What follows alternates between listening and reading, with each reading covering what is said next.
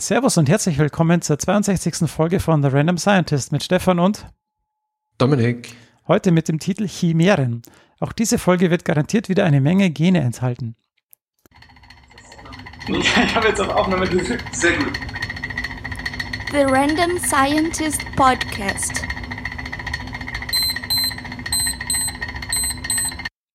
In der heutigen Folge beschäftigen wir uns mit Chimären, schmelzenden Proteinen von ganz vielen verschiedenen Tieren und dem Nobelpreisträger Gerhard Ertl. Ja, Chimären, Chimären, Chimären. Was heißt es? Wie heißt Schlor. Wie heißt es denn jetzt? Wenn du Schlor und China sagst, dann musst du Chimären sagen. Ja, das sage ich nicht. Oder Chemie. Wie auch immer. Wie geht's dir denn? Ja. Ja. Machen wir überhaupt noch Gut. Ja, ein bisschen. Ich meine, das, dann, dann verlierst du immer, weißt du, dann verlierst du immer die Schwachen. Die erste halbe Stunde Smalltalk und dann sind die, die keinen Bock haben, schon wieder weg. Ah, oh ja, gleich mal die Hörer beleidigt ist sehr, sehr gut. Nein, nein natürlich nicht. Den, den Hörer oder die Hörerin. nee, Spaß. Ähm, nee, geht gut. Ja. Ich bin jetzt endlich meine Rückenschmerzen los. Das ist doch äh, sehr gut, aber Thema für einen anderen Podcast. Wahrscheinlich. Definitiv. Äh, hört die drei Schweinehunde. Ja, Ähm, jetzt wieder mit mir. sehr schön. Äh, nee, sonst alles ganz gut stabil. Also Corona ist halt immer noch, ähm, gab immer noch kein Update, also wir haben immer noch Corona 19, gibt noch kein 21. Ähm, Ja, was ich aber, was, was immer viele, das möchte ich das auch erzählen, was immer viele Leute verwundert ist, wenn ich denen erzähle, also bei unserem DKFZ, ähm, weil es immer in der Politik rumgeht, so mit, mit testen lassen und die Betriebe mit einbinden und so. Also wir können uns seit, seit längerer Zeit schon, jeder Mitarbeiter kann sich einmal in der Woche testen lassen. Kostenlos. Also mit PCR sogar. Also nicht so. Ach so, mit PCR sogar, Also ja gut, ist, ja. ist ein, ist, ist, ähm, äh, ein Google-Test mhm. ähm, mit PCR und ähm, falls, also es gibt natürlich positive Fälle bei uns auch, wie in der ganzen Bevölkerung. Ähm, falls das geschieht, äh, wird sogar komplett durchsequenziert, das Virus. ja gut, das heißt, sitzt sie Das- natürlich an der Quelle, ne?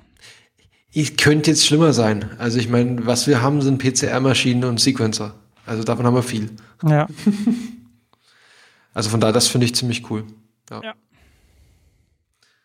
Ähm, Genau. Ja, ich Aber mein- ansonsten, ja, man weiß, man also, macht halt so seine Sachen vor sich hin. ja, also was ja der Drosten gesagt hat, ist, dass die Schnelltests, ja, wenn, also wenn du symptomatisch bist, dann sind sie sehr sicher. Aber wenn du präsymptomatisch bist, dann sind, erkennen sie halt nur 30 Prozent der Fälle. Und Das ist ja eigentlich das, was du willst. Ne? Weil wenn du Symptome hast, dann kannst du, kann man ja selber, könnte man ja selber irgendwie Maßnahmen ergreifen, wenn du aber noch keine Symptome hast und schon irgendwie Leute ansteckst, Ja. dann ist das natürlich blöd. Ähm, ja und nein, weil zum Beispiel ich bin Allergiker und also ich, also ich weiß halt mal zum Beispiel, wo es angefangen hat wieder bei mir. Ich wusste halt nicht, habe ich jetzt eine Erkältung oder habe ich Allergie, weil ich die ganze Zeit quasi mit zugeschwollenen Augen und laufender Nase durch die Gegend bin. Ähm, also da wäre, da fände ich den Schnelltest zum Beispiel auch wieder gut zu sagen, okay, ich habe jetzt vielleicht doch nur eine Erkältung oder es ist Allergie. Ja, ja, klar. Einfach kurz nachzugucken, ist es es oder nicht. Ja, ja, das macht natürlich schon. Sinn, ja. Ähm, und vielleicht ist es auch bei Betrieben, also ich meine, du hast da einfach in der, also ich, ich spreche jetzt nicht, nicht von, aus meiner Erfahrung, aber ich kann mir natürlich grundsätzlich vorstellen, dass Leute, die anders beschäftigt sind oder ähm, wo halt Homeoffice nicht so einfach möglich ist. Ich meine, bei mir ist so, wenn ich mich krank fühle, dann schreibe ich, hey, ich bin heute zu Hause, ähm, fühle mich nicht gut, mal gucken, wie sich das entwickelt. Passt. Ähm, aber weil ich kann meine Arbeit genauso von zu Hause machen. Ähm, aber wenn jetzt halt andere Leute, da, da wäre es halt dann schon sinnvoll, wenn die sich, also die halt aufkreuzen müssen. Ja. Ähm, ich finde alle, was, was, was du, glaube ich, eher gemeint hast sogar, dieses mit Schnelltests sind wir sicher. Das ist es halt nicht. Ja. Also du kannst halt nicht sagen, wir machen jetzt die Innenstädte und die Städte wieder auf und die Fußballstadien. Bei Fußballstadien, ganz wichtig. Ähm, aber das war ja auch das, was man am Anfang und, so und machen alle nur mit schnell, machen alle nur mit Schnelltests und das kannst du halt nicht machen. Ja, das war aber das, was, was irgendwie am Anfang irgendwie die Versprechung war, so, ja, wir testen einfach alle ähm, am Eingang durch mit einem Schnelltest und dann ähm, weiß, wissen wir ja, ob wir positiv oder negativ sind. Das ist es halt dann im Zweifel nicht, ne? Ja, du kannst dann nur hoffen, dass der Schnelltest dann immer noch so se- insensitiv war, also dass das halt, dass du zwar positiv warst, aber niemanden anstecken konntest, aber ja. Ja. Ach ja, das ist ein Thema. Zum Glück muss ich da nichts entscheiden. Ja, sehr. Dann sollten wir gleich mal weitergehen, oder? Ja, gib Und mir die Nachricht. Content, Content machen. Aber wie geht's dir eigentlich? Das habe ich gar nicht gefragt. Ich habe jetzt nur die ganze Zeit von mir und meiner Arbeit und so geredet. Ach ja, man lebt halt äh, so vor sich hin, ne? Man kommt nirgends hin, man ist zu Hause.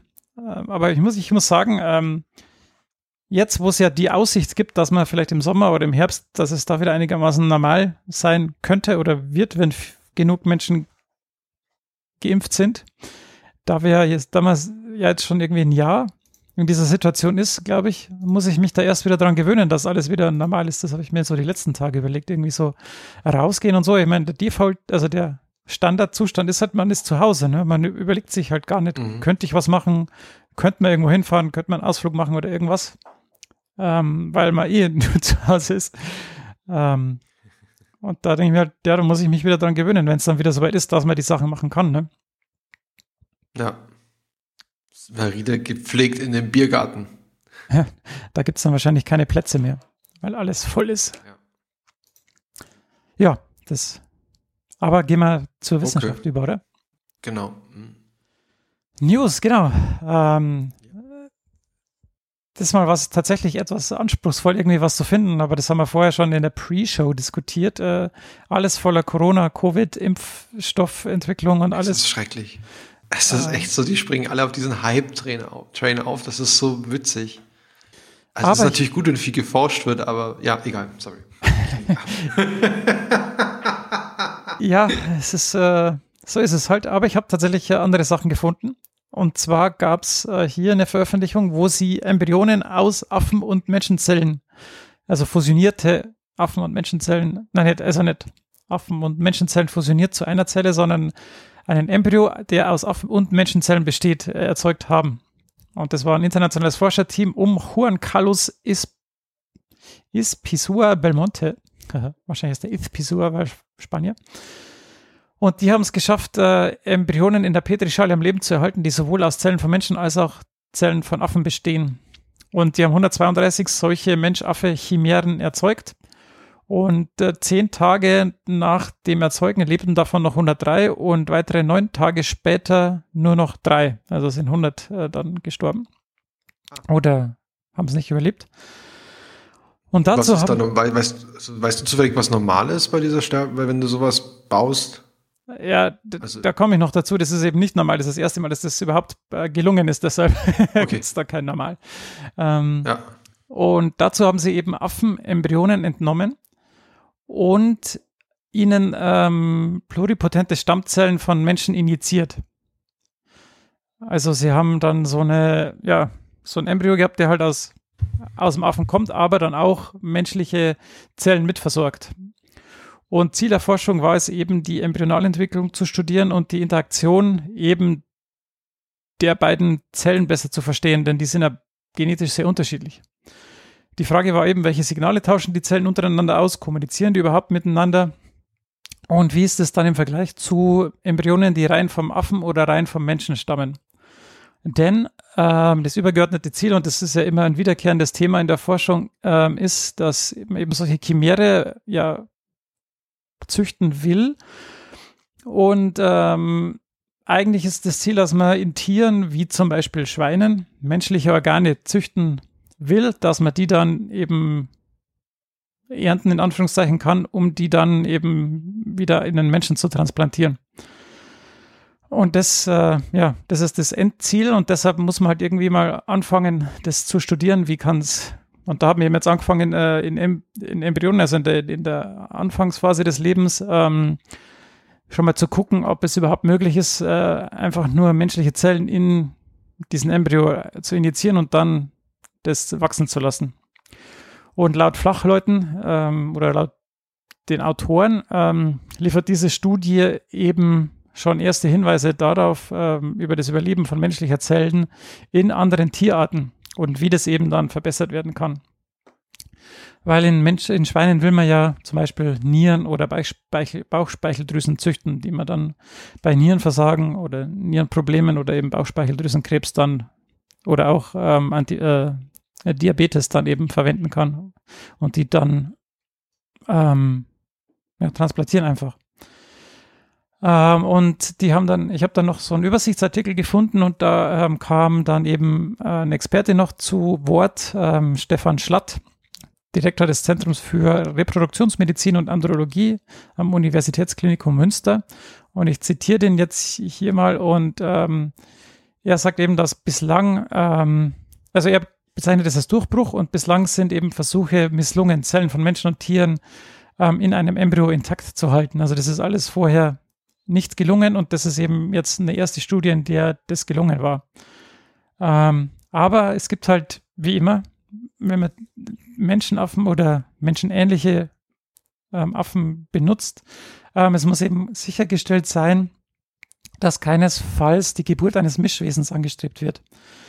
Ähm, dazu müssten aber die Embryonen neben einer Leihmutter implantiert werden und das darf eben nie geschehen, ähm, dass da eben gar nicht ähm, ja, so ein lebensfähiges Individuum entsteht. Ähm, das muss man dann eben in solchen Tierversuchen dann immer sicherstellen. Aber das ist jetzt schon mal ein guter Weg dahin, ähm, neue Erkenntnisse zu gewinnen, wenn man eben solche äh, ja, Mensch-Tier-Hybride anstrebt, wo man dann eventuell dann eben Organe züchten kann, die man dann nochmal verwenden kann. Genau, das war die erste schon mal. Hast du da noch was zu sagen dazu?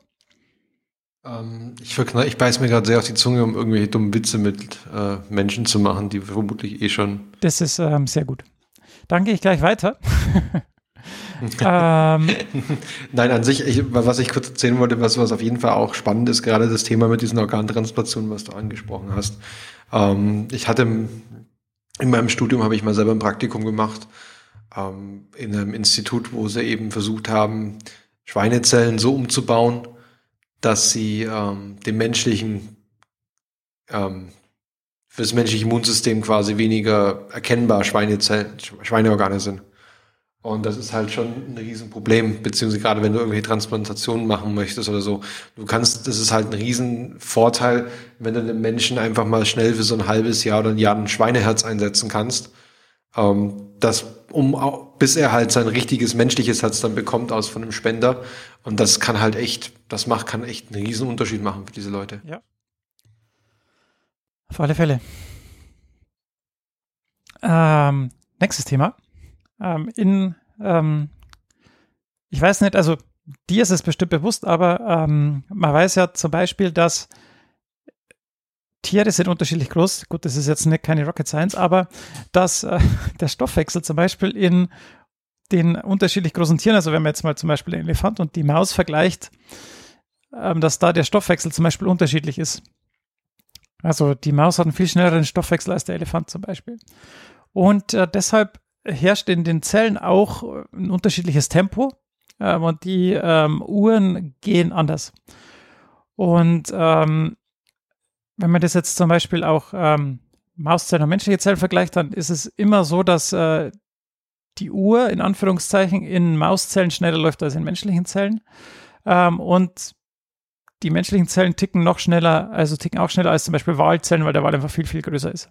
Ähm, und diese Unterschiede wirken sich da, dann darauf aus, wie groß ein Tier wird, ähm, wie seine Körperteile angeordnet sind und so vielleicht sogar, wie lange das dann am Ende leben wird. Ne? Weil die Lebenserwartung ist ja auch unterschiedlich in unterschiedlichen Tieren oder Arten.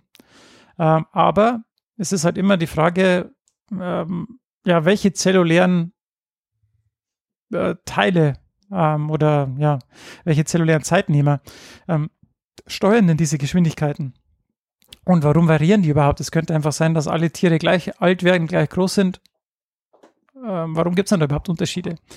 Und da gibt es eben schon viele ähm, ja, Leute, die sich darauf gestützt haben, viele Labore, die das äh, gemacht haben. Es gibt ja die, die, die Circadian Clock, die wir schon hatten äh, im Podcast. Ähm, aber es gibt zum Beispiel auch in frühen Embryonen eine Uhr, ähm, und die einen regelmäßigen äh, Rhythmus macht.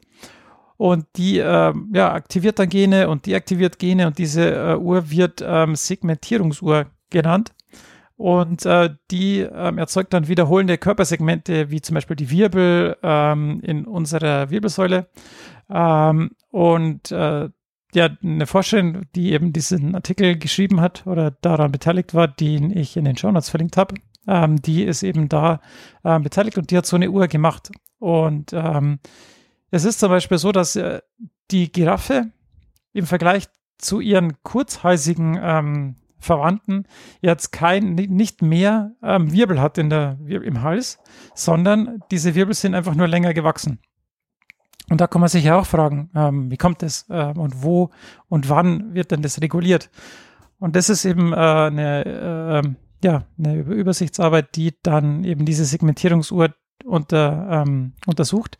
Ähm, ich habe dann noch einen Übersichtsartikel dazu gefunden, deshalb höre ich jetzt hier auf, weil äh, ich das ziemlich ähm, interessant fand. Da sind mehrere Paper auch über die Zeit zusammengefasst und vielleicht äh, bereite ich das für die nächste Folge mal vor, weil es hat mich dann äh, immer mehr interessiert. Ich hatte nur keine Zeit jetzt mehr, das ähm, zu, vorzubereiten.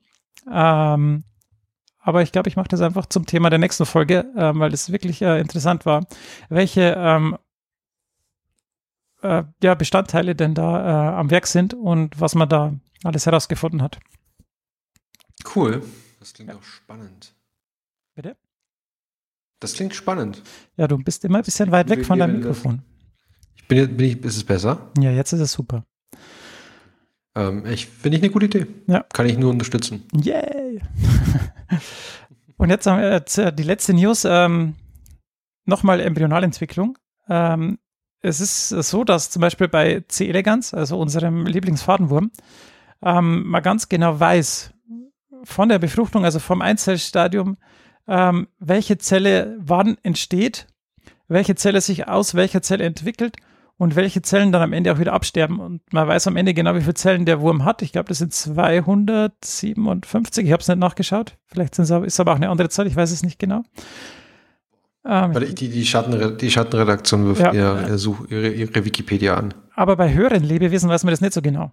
Ähm, denn ähm, ja, bei Menschen zum Beispiel entstehen während der Embryonalentwicklung neue Zelltypen ähm, mit erstaunlicher Geschwindigkeit, aber auch eigentlich immer ähnlich oder gleich. Also das ist sehr robust. 9, 959. 959, ja schau, war doch äh, etwas daneben. ähm, aber 50 war schon richtig. Hat das, hat das zumindest. Die, die eine Zahl war richtig. Kriegst du, kriegst du, hast du früher auch in der Schule immer argumentiert. Ja, ich habe doch aber eine von den drei Zahlen, also die war aber richtig, kriege ich noch einen halben Punkt. Man muss ja alles probieren.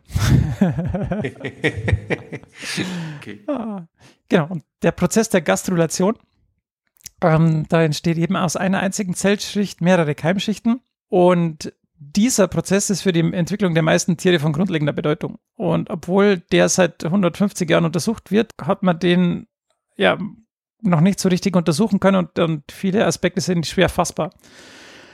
Zum Beispiel eben, ähm, wie viele Zelllinien entstehen denn da, ähm, aus welchen Prozessen gehen die hervor? Und ähm, hier haben eben diese äh, Mittenzweig et al., die das Paper geschrieben haben, ähm, in, in Cell, ähm, die Genexpression in gastrulierenden Mausembryonen über ein 36-Stunden-Fenster untersucht und ein kontinuierliches Modell der Zelllinienspezifikation erstellt. Und das ist dann schon mal wieder ganz cool, dass man sieht, so in den ersten 36 Stunden, wie läuft denn das ab? Welche Gene werden angeschalten? Ähm, und das ist eben jetzt möglich, weil es eben das Single-Cell-RNA-Sequencing gibt, also Einzelzell-RNA RNS-Sequenzierung. Oh, ich tue mich immer echt schwer, wenn man das auf Deutsch übersetzt. Das heißt, man kann. Sequencing. Bitte? Single-Cell-Sequencing. Single-Cell-RNA-Sequencing, ja. Einzelzell-RNS-Sequenzierung, die Einzelzell-RNS-Sequenzierung, wenn man das mal auf Deutsch übersetzt. Und das ist eben, äh, ja, es ist eine, eine sehr äh, spannende Technik, weil also dieses ganze Einzelzellfeld ist ja jetzt im Kommen ähm, man kann es auf verschiedene Arten machen. Man kann irgendwie Combined, Bar also Split Pool Barcoding machen und so Zeug.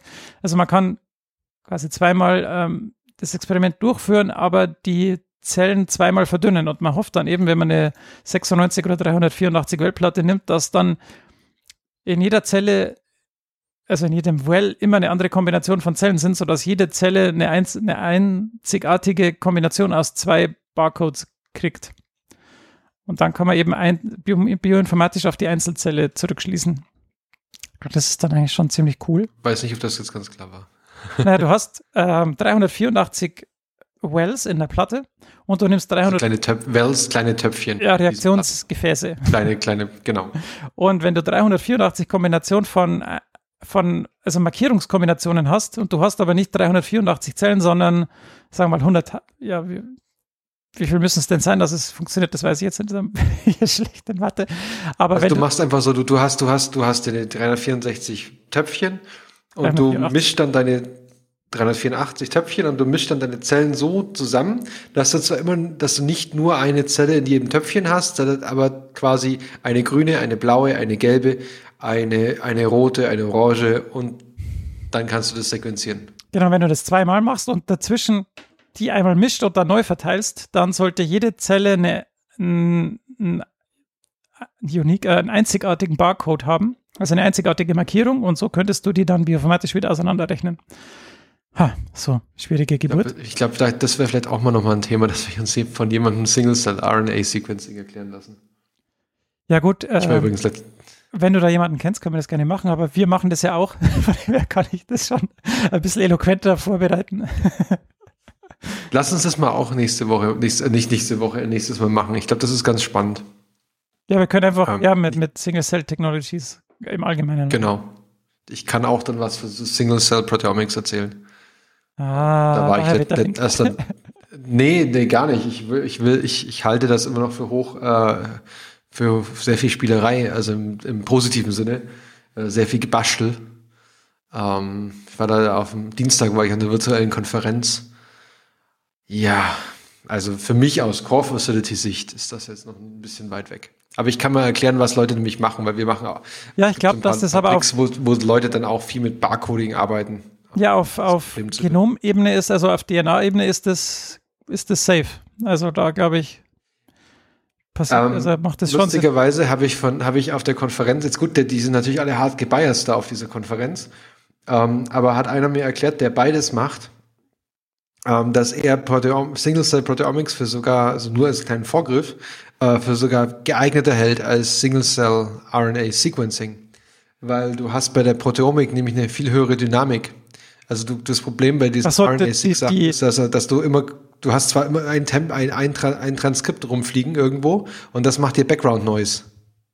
Ja, weil ja, das gut, ja auch also mit, die, mitgezählt wird. Okay, du, du, du gehst quasi auf das Ergebnis schon, aber die Technik an sich. Ähm, also Ach so, ja, ja, ja, das auf jeden Fall. Also können tun sie es schon und das ist halt dank der PCR. Also ja, natürlich. PCR macht genau. alles besser.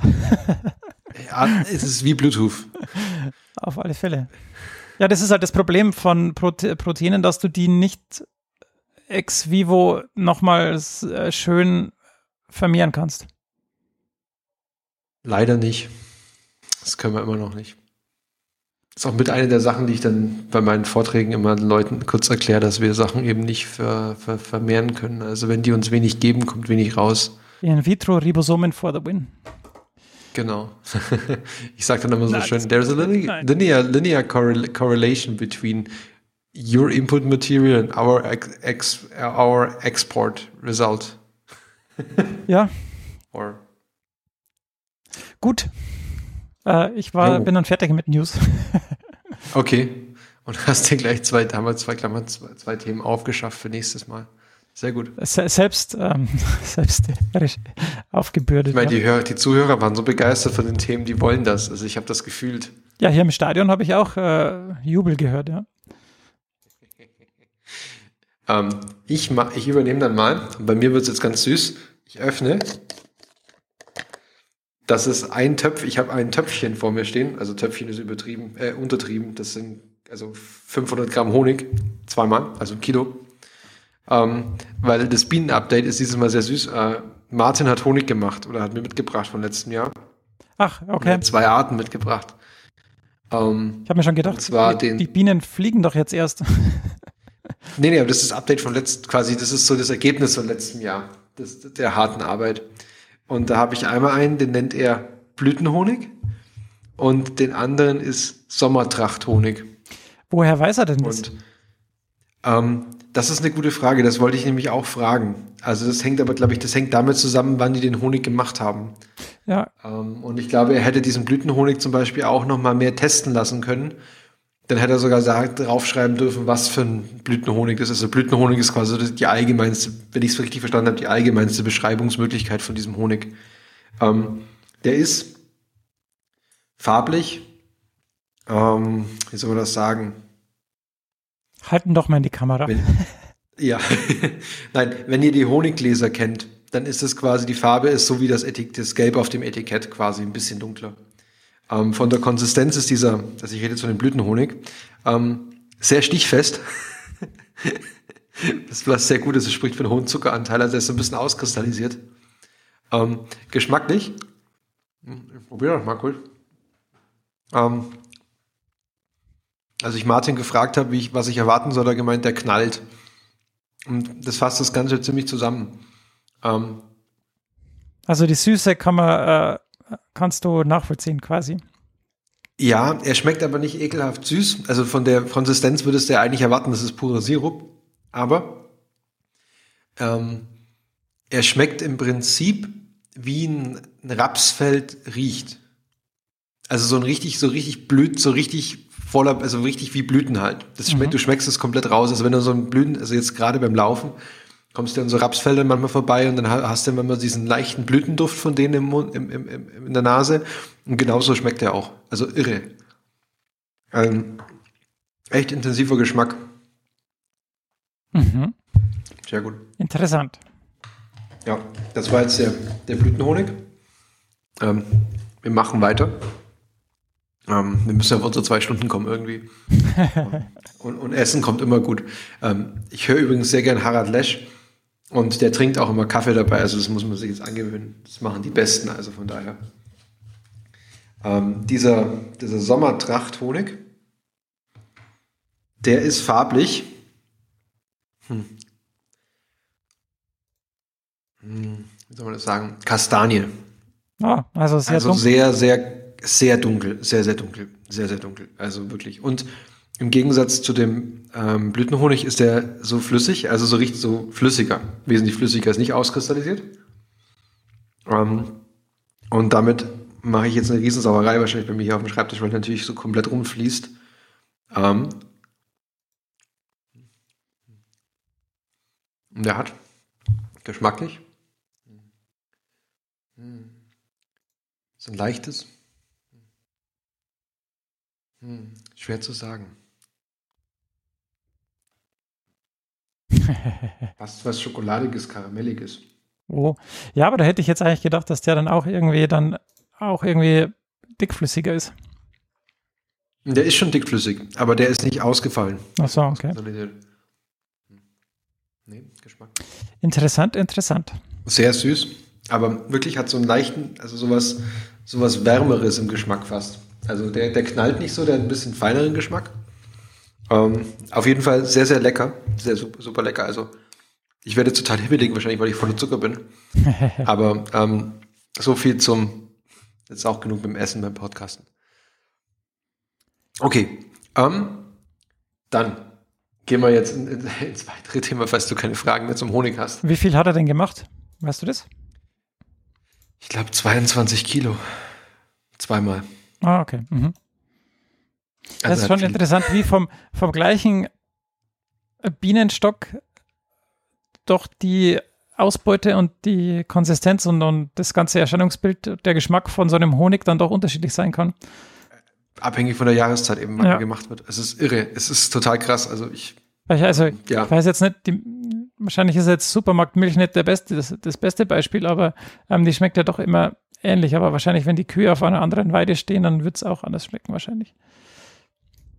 Ja, denke ich, also bei meinem, ach, da kann ich erzählen von meinem Vater, der ist, der, ähm, ähm, wenn der im Allgäu immer einkaufen geht, ähm, du kriegst dann sowas wie eine, also es gibt dann, siehst du in der Butter, was die gefüttert ge- gekriegt Ah, haben. ja. Also wenn die dann irgendwie, also die ist teilweise dann gelber im Mai, wenn die so andere Sachen gefüttert gekriegt haben, die Kühe oder so, ja. Nee, also sehr, sehr lecker, der Hosing, auf jeden Fall von Martin. Sehr schön. Ich wollte mal gucken. Er hat gemeint, er hat so viel. ähm, gut, dann kurz einen Ausflug in die Krabbelkiste. Ähm, ich hatte das Thema hatte ich, hatte ich mir angeguckt und habe gesagt, ah, das erklärst du kurz. Dann bin ich abgestürzt in, in Wikipedia und jetzt habe ich das ganz schlechte Gewissen, dass ich wahrscheinlich wirklich nur die absolute Oberfläche von diesem Thema kratze. Aber mir ist das diese Woche und auch die Wochen davor immer wieder aufgekommen. Ähm, und das Thema heißt Exosomen. Ähm, weil das hat, ist anscheinend total gehypt mittlerweile, ob, Ja. ähm, dieses Thema. Und da kann man übrigens auch äh, sig drauf sequenzieren oder Proteine davon analysieren.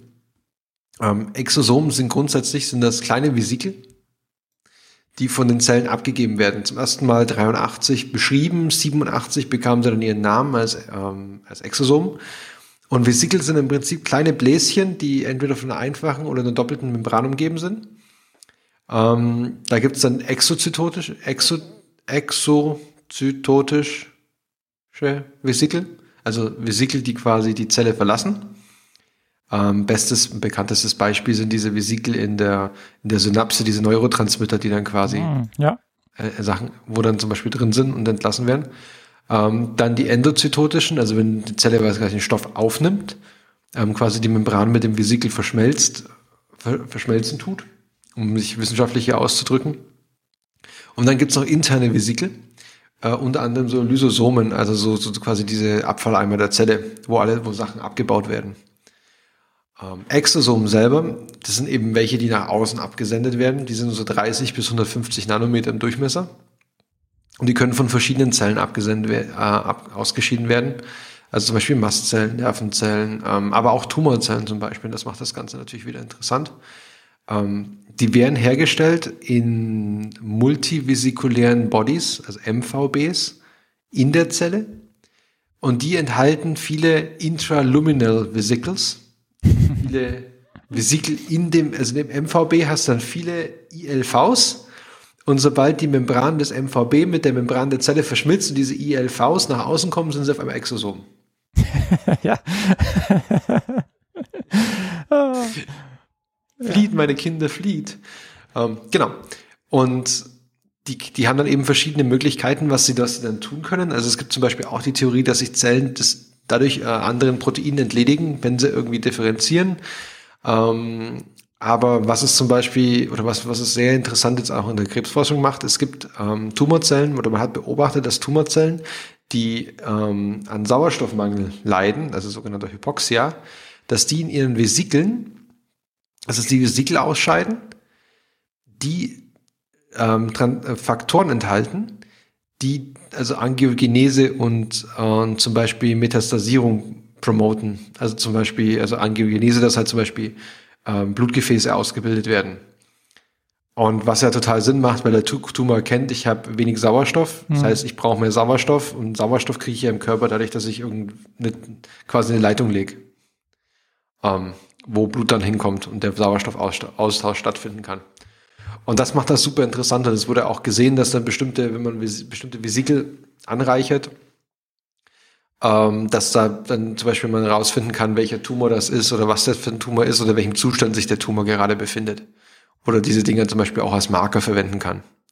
Um dann so für bestimmte, also es wird zum Beispiel probiert aktuell ähm, zu, zu gucken, je nachdem, was für Exosomen rumschwimmen im Blut des Patienten oder aus, ausgeschieden werden von primären Zellen, ähm, da zu, pro, prognostizi prognost äh, zu prognostizieren, wie die Heilungschancen sind. Weil das dann quasi theoretisch das widerspiegelt, was in der Zelle abgeht. Und was ist dann Also typischerweise drin? Ähm, Botenstoffe, DNA, Nukleinsäuren, alles. R- also RNA, Proteine, natürlich hast du auch Fette drin, ähm, ein paar Nährstoffe sind, können auch drin sein. Also das ist, das ist super divers. Mhm. Ähm, also wenn du dir auch anschaust, also wir haben jetzt auch Daten gesehen von einem Kunden. Heieiei, das ist, äh, ja, mal gut, gut, dass der genügend Replikate gemacht hat. Ja, das ist auch, auch spannend. Replika Reproduzierbarkeit in der Re- Wissenschaft. Ja, ähm, ist im Prinzip ein Thema, das ist äh, die Büchse der Pandora, das ist ganz schrecklich. Äh, wenn du die mal aufmachst, dann hört es nicht auf. Ja, Gut, ähm, so viel zum Thema Exosom. Ähm, sollen wir jetzt, weil ich jetzt schon wieder so ein Stück geredet habe, willst, willst du das Thema, willst du ins Paper einsteigen oder soll ich mit meinem Paper schnell fertig machen? Ja, mach du dein Paper fertig, weil du kommst ja noch mit einem Nobelpreisträger, weil. Genau, stimmt, stimmt. Gut. Dann von extrazellular, von Vesikeln, wir bleiben bei den Proteinen in meinem Fall. Ähm, und ich, wir gehen zurück, wir machen eine Zeitreise in den Mai 2020. Ja, das war gestern, ne? Quasi. Im 21. Ähm, ist ein Paper vom letzten Jahr quasi. Ich, ist ein Paper vom letzten Jahr. Ich meine, du hattest es ja vorhin schon erwähnt, alles ist voll voller Corona. Und ich habe jetzt gedacht, ich suche mal was. Ein, äh, äh, ein, ich habe ein Nature Methods Paper mitgebracht, ein Resource Paper. Ähm, was heißt, dass es quasi sau viele Daten enthält, auf denen andere Leute drauf rumarbeiten können. Und man eher, also meistens bleibt man diesen Resource Papers dann eher deskriptiv. Ähm, also genau. beschreibend. Ist, Genau, beschreibend. Ähm, ich bin äh, hart gebiased natürlich in diesem Paper, weil ich bei beiden Co bei beiden Senior-Autoren jeweils im Labor gearbeitet habe, bei Micha, Mikael Sawicki und Bernhard Küster. Ähm, aber das ist trotzdem, nichtsdestotrotz, also das, das habe ich nicht gemacht, um die zwei zu promoten. Ich finde es grundsätzlich ein sehr, sehr cooles Thema. Das heißt äh, Meltome Atlas, Thermal Proteome Stability Across the Tree of Life. Im Prinzip, was die gemacht haben, ist, sie haben sich für 13 verschiedene Spezies gesucht, ähm, von verschiedenen Bakterien über ähm, bis hin zum Mensch. Also was haben sie gehabt? Die haben irgendeinen äh, äh, Olispera Antarctica gehabt. Das ist zum Beispiel ein ähm, Organismus, der halt irgendwo in der Arktis vorkommt und bei zwei bis fünf Grad lebt. Dann haben sie die Drosophila hatten sie, C. elegans, Cervisie, E. coli natürlich, die Maus und dann am Ende noch Thermophilus. Das ist ein Bakterium, das quasi bei sehr, sehr hohen Temperaturen lebt. Thermophilus, also der mag die Hitze. Und haben die einer Technik unterzogen, die ich glaube ich auch schon mal vorgestellt hatte, dem Thermal Proteome Profiling. Also im Prinzip, um das nochmal ähm, zu erklären, Proteine, also in unserem Körper sind die Proteine ja quasi in eine Lösung gehalten und sind in ihrer dreidimensionalen Struktur. Und die dreidimensionale Struktur bei Proteinen ist halt absolut essentiell für deren Funktion. Was jetzt passiert ist, wenn man Sachen aufkocht oder erhitzt, das ist wie das Ei, das man in die Pfanne haut, ähm, Proteine denaturieren. Wenn sie denaturieren, werden sie wasserunlöslich zum Beispiel. Und was man dann machen kann, ist, man nimmt so einen Tube mit Protein, heizt das auf. Also man hat verschiedene Tubes, die heizt man auf verschiedenen Temperaturen. Und dann kommt es in den verschiedenen Temperaturen passiert es, dass verschiedene Populationen oder verschiedene Untergruppen der Proteine früher oder später schmelzen oder denaturieren. Und dann kann man die quasi runterzentrifugieren. Also die kommen dann in die Zentrifuge, dann wird es runterzentrifugiert, weil die sind nicht mehr wasserlöslich. Und was man dann messen kann mit diesem TPP ist die Abnahme der, der Menge an einem bestimmten Protein über die Temperatur. Und was man bekommt, ist dann quasi eine Schmelzkurve von diesem Protein. Und man gibt eine Schmelztemperatur, das ist dann die Temperatur, bei der 50 Prozent des Proteins noch in Lösung sind. Das nennen die ähm, Melting Temperature.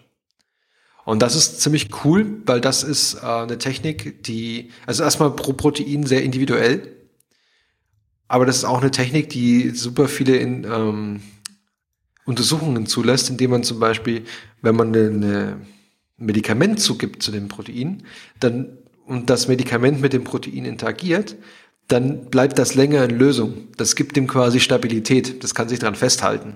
Und was man dann oft sieht, wenn man so, so ähm, Medikamentenuntersuchungen macht, dass Proteine, die von diesem, Pro äh, von diesem Medikament oder mit diesem Medikament interagieren, haben eine Verschiebung zu einer höheren Schmelztemperatur, also sie sind stabilisiert. Und dadurch kann man zum Beispiel Targets von diesen oder ähm, ähm Angriffspunkte dieses Medikaments finden, die man vorher nicht kannte. Wenn man das eben sogenannte, es gibt dieses unbiased, das heißt ohne, ich bin nicht voreingenommen, ich werfe das Medikament auf die Zelle und gucke mir quasi 8000 Proteine gleichzeitig an um, und schau, was, was passiert. Wohingegen, wenn du klassisches Design machst von so einem Medikament, ist immer noch so, ich möchte dieses Medikament gegen dieses eine Protein designen und ich schaue mir dann meistens nur das an und ein paar eng Verwandte. Ändert sich mittlerweile, aber so, um den Punkt zu machen, ist, glaube ich, ganz cool. Und die haben das gemacht, haben dann, haben 77 Datensätze haben sie kreiert mit über alle 13 Spezies hinweg 48.000 Proteine haben sie, haben sie gemessen und 140.000 von diesen Melting Curves haben sie gemacht, von diesen Schmelzkurven haben sie erstellt. Ja, da merkt man schon, dass das wirklich eine gute Ressource ist. Ne? Das Genau, und die, was, was auch cool ist, das habe ich jetzt noch gar nicht erwähnt, ähm, man kann das äh, browsen. Also es gibt eine Website auf der TU München. Ähm, ich lese das kurz vor. Kann man aber im Paper, das Paper ist, glaube ich, sogar Open Access. Ähm, das ist die Homepage meltomatlas.proteomics.wzw.tum.de. Doppelpunkt 5003. Eingängig. Eingängig. Oder oder man schaut bei proteomicsdb.org nach. Ähm, also proteomicsdb, Datenbank.org. Ähm, da kann man sich das dann angucken und diese Daten browsen. Ähm, warum macht man das jetzt? Also erstmal machen sie es, weil sie es können. Das ist schon mal gut. Aber wie Bernhard immer gesagt hat, don't do an experiment only because you can do it. Ähm, sondern man möchte zum Beispiel untersuchen, oder in dem Fall, man könnte untersuchen, ähm, ob die die Stab Temperaturstabilität eines Proteins oder von einem Organismus sich irgendwie, irgendwie korreliert mit dessen Lebensbedingungen oder mit dem Temperaturstress, dessen, dem er ausgesetzt ist. Ähm, gibt es irgendwelche Eigenschaften der Proteine, die man anhand der, zum Beispiel anhand der Länge der Aminosäuresequenz sich angucken kann, mit dem man die Stabilität dieses Proteins schon mal vorhersagen kann? Ähm, und ist es, ist, haben Temperaturen in einem Organismus, kann man irgendwie anhand der Temperatur der Schmelzpunkt eine bestimmte Funktion zum Beispiel korrelieren. Also das war mir zum Beispiel nicht bewusst. Es gibt ein Paper, wo sie sagen, vielleicht hast, ich glaub, vielleicht hast es du schon mal erwähnt, dass es, es gab ein Paper letztens, wo sie gesagt haben, dass die Mitochondrien bei uns mit 50 Grad arbeiten. Also wir haben jetzt so eine Körpertemperatur von 37 Grad aber die Mitochondrien in unseren Zellen, da gibt es lokal Temperaturen von 50 Grad. Und dann könnte man sich jetzt zum Beispiel überlegen, ob Proteine der Mitochondrien thermal stabiler, also temperaturstabiler sind als andere, was sie ja sein müssten, theoretisch. Klingt, klingt logisch, ja. Ähm, genau. Und dann, was auch noch ein sehr spannendes Thema aktuell ist, in, ähm, es gibt sogenannte intrinsically disordered proteins. Also normalerweise, ich hatte ja vorhin erwähnt, 3D-Struktur, Proteine, super wichtig. Aber es gibt auch äh, Proteine, die Regionen enthalten, die so ungeordnet sind, dass man die Struktur nicht aufklären kann von denen, weil die auch ständig in Bewegung sind. Und dann gibt es zum Beispiel Proteine wie das Tau-Protein, ähm, das so super ungeordnet ist.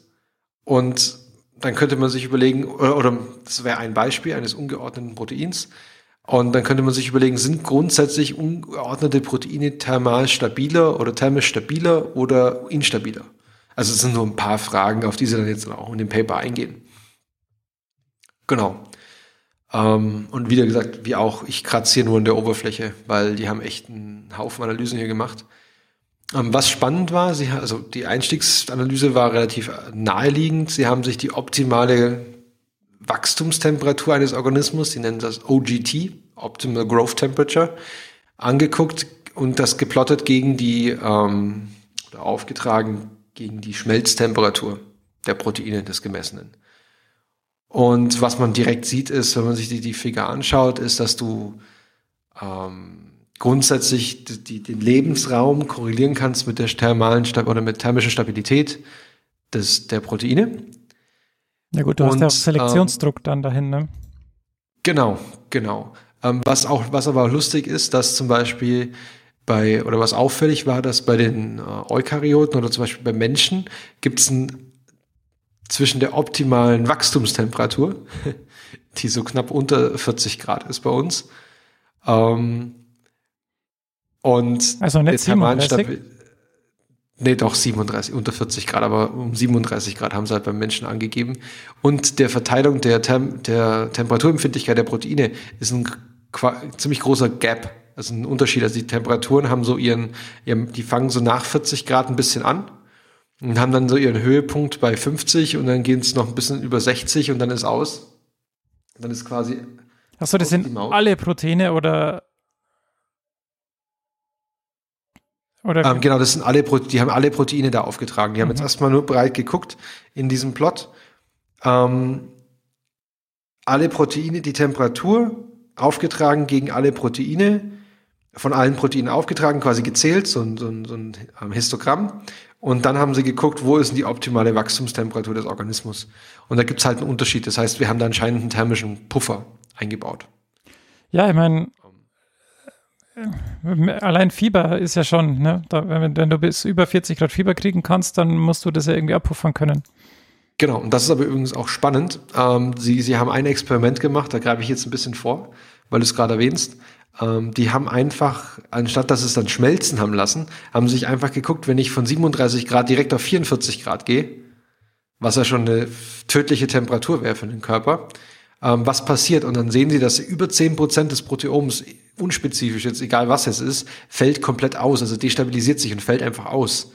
Das heißt, das ist, dann haben sie gesagt, das ist schon klar, warum. Also man könnte dadurch äh, ähm, kausalen Zusammenhang ähm, herstellen zwischen, warum wir sterben oder warum wir nicht mehr über 42, 44 Grad funktionieren, weil einfach unsere Proteine ausfallen. Die fa- entfalten sich und fallen aus.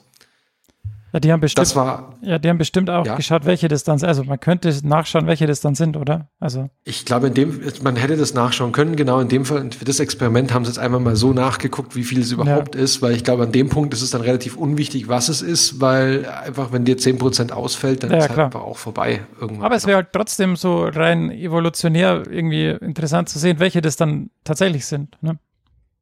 Genau. Ähm, ich glaube, da haben sie auch was dazu geschrieben, was mit Evolution zu tun hat. Ich glaube, das ist teilweise relativ stabil. Also ähm, Proteine, die sehr konserviert sind über die verschiedenen ähm, Entwicklungsstadien, ähm, evolutionsmäßig, ähm, die haben eine relativ konstante Temperatur über die verschiedenen Organismen. Das haben sich auch. Also, das heißt, das, das, oder äh, hoch oder beides. Konst, konstant, konstant. Nicht hoch, aber konstant. Das war das. Ich weiß jetzt gerade gar nicht mit bei dem einen Experiment, wie, welche Proteine da als erstes ausgefallen sind. Aber es Aber- würde ja auch Sinn machen, dass die dann hoch sind, ne? dass sie dann ja auch noch so lange also vorhanden sind. Also könnt ihr mir vorstellen, muss natürlich nicht so sein, aber Ähm, ja, definitiv. Also ich glaube, sie haben dann auch einen Abschnitt dazu gehabt. Ähm, aber ich bin mir jetzt gerade nicht ganz sicher, ob ich das so schnell auf die Schnelle finde. Leider nicht. Ähm, nee. Die haben sich da, genau, aber da gibt es auf jeden Fall Abschnitt noch dazu. Was auch interessant war an diesem Plot noch zu sehen ist, dann, obwohl dieser zum Beispiel dieser Odysphäre Antarktika bei zwei bis die, die optim, also bei zwei bis vier Grad noch leben kann, ähm, haben seine Proteine eine Stabilität von, die über 30 Grad erst destabilisiert. Also die sind quasi, die, die, also seine Optim, es ist ein Riesenunter, also ich fasse es nochmal anders zusammen.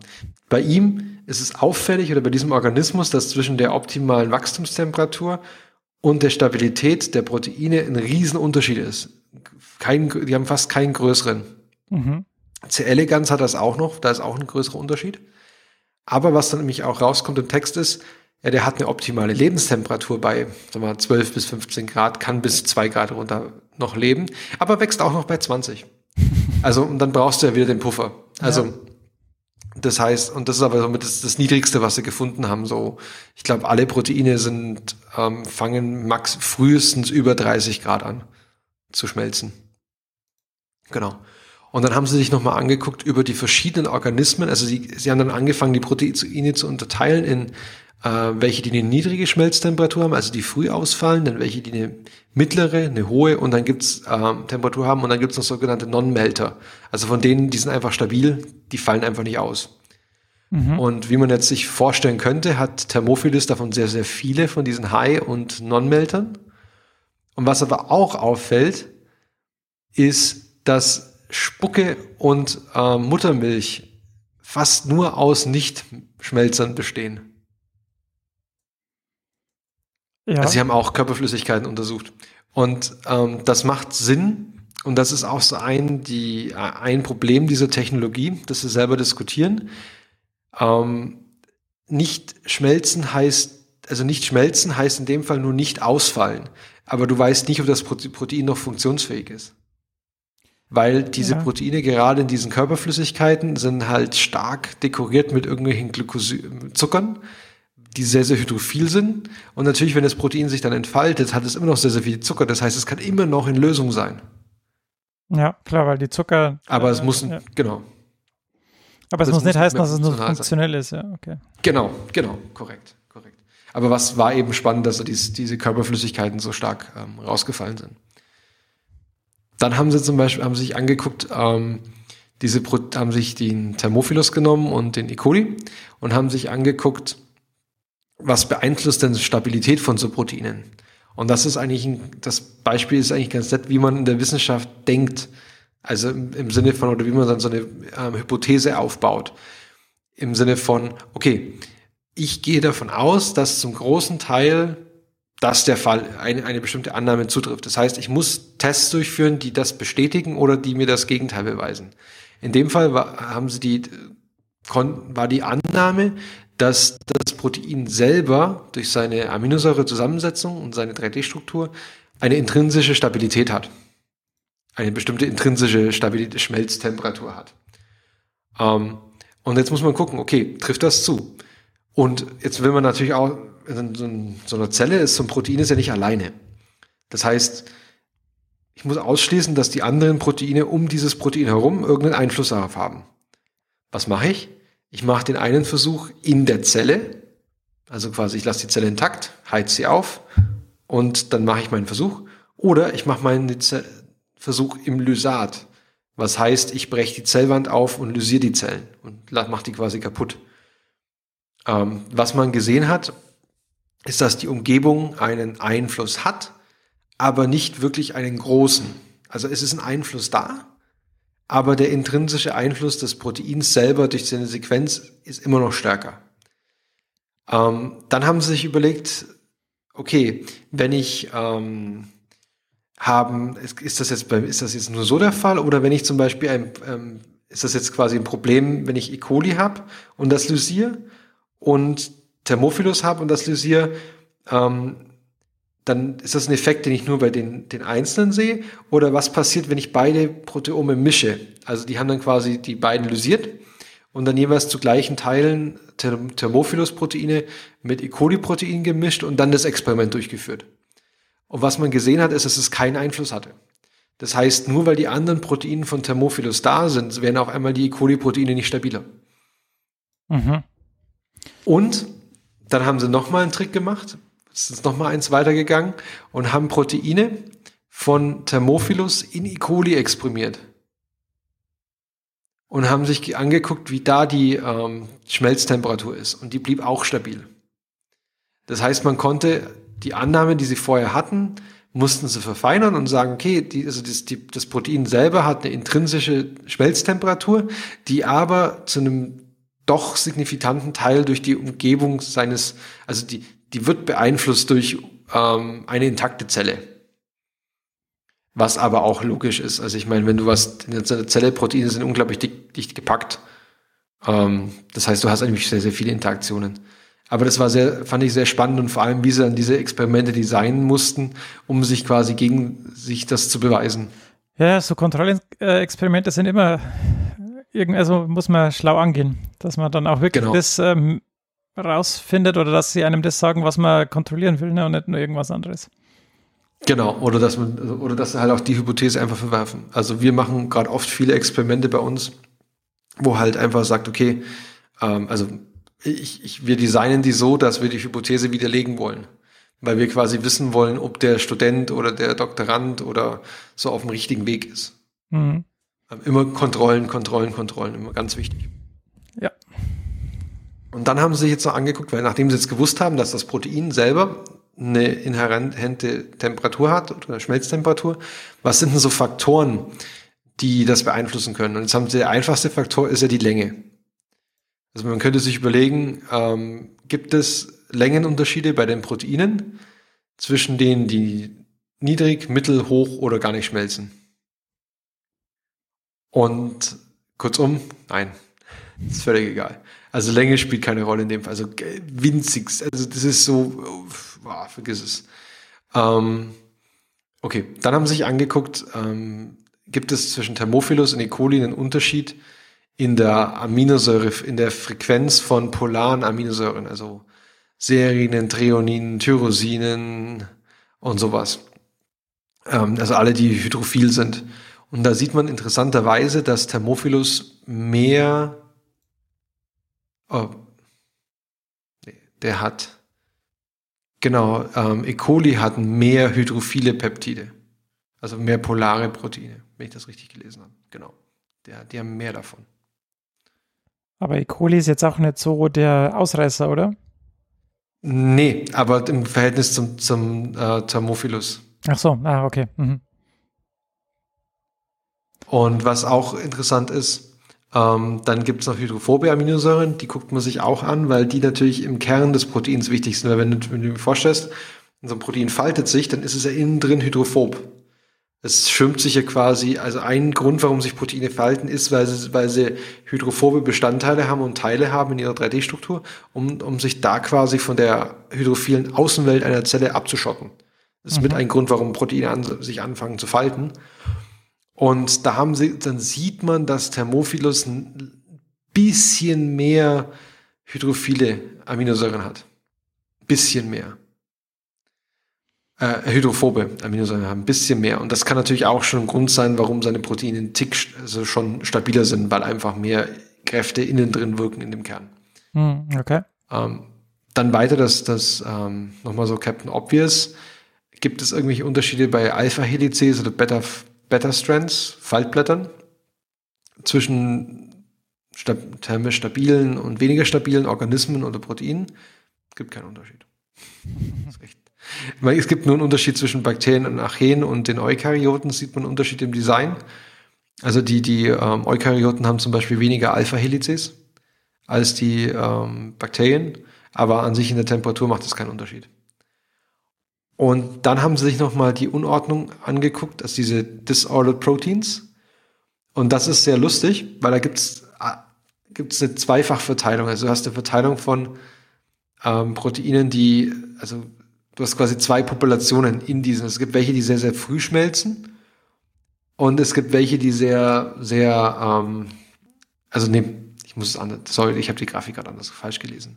Du teilst das wieder auf in niedrig, mittel und hoch und die Nichtschmelzer, in dem, ich nenne es jetzt mal Non-Melter, ähm, und bei denen ist auffällig, dass die zwei ähm, Populationen aufweisen in der Grafik. Du hast einmal welche, die haben fast, die Nichtschmelzer haben fast keine ungeordneten ähm, Teile im Protein und dann hast du welche, die haben fast, die sind fast komplett ungeordnet. Und Beispiel sind die, die wieder nicht schmelzen, ist ähm, und die, die geordnet sind halt sind so Membranproteine. Und da trifft wieder das gleiche zu wie vorhin, die sind halt, halt Membranproteine, haben halt außen große, teilweise große Domänen, die halt viele Zucker tragen und alles und dadurch halt einfach länger in Lösung bleiben. Und das andere Extrem wäre Tau, das halt nicht schmilzt, aber total ungeordnet ist. Ähm, das war ganz interessant.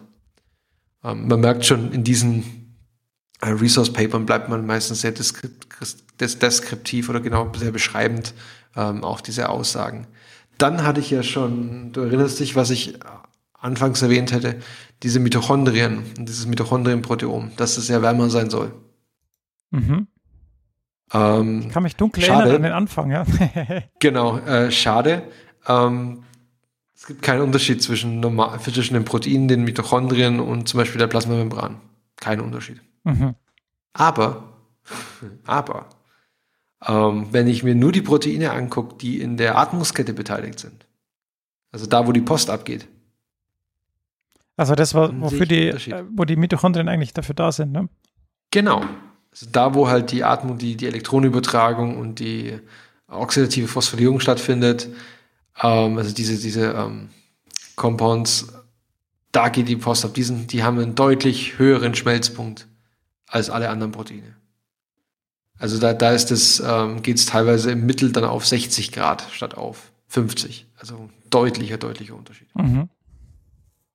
Also das, das fanden sie ganz interessant. Also man, man, das ist mit ein Hinweis, dass dieses, diese Annahme, dass die Temperatur in den Mitochondrien an der Atmungskette sehr stark erhöht hat, erhöht ist, das, das könnte das, das unterstützt das auf jeden Fall. Gut. Ja, das macht ja auch Sinn, wenn man jetzt die Endosymbiontentheorie nochmal ähm, sich vor Augen führt, ne? dass das ja eigentlich mal andere Lebewesen waren. Stimmt. Also, ne? Das, äh, ich muss ja. gestehen, ich finde das jetzt eigentlich total schwach. Also, das, ich bin jetzt gar wirklich ehrlich. Also, ich finde es schwach von mir, dass es mir nicht eingefallen ist, weil das ist so naheliegend. Ähm, sehr guter Gedanke, weil sie hätten sich ja mal angucken können, welche Archeen was, weil welche Archeen denn so, so Schmelztemperatur haben oder ob sie irgendwelche, also, und dass das nicht diskutiert wurde, hm. hm. Das kommt im gesamten Paper nicht vor. Also zumindest habe ich es nicht gelesen. Wenn ich es übersehen, wenn ich es übersehen habe, tut es mir leid, aber ansonsten schon schwach, dass die, dass das hier nicht erwähnt, also wirklich, also ich finde es wirklich schwach, dass es in, dem, in der Diskussion nicht erwähnt wird. Ja, vielleicht haben sie es auch, okay. auch gemacht und äh, war einfach nicht so spannend.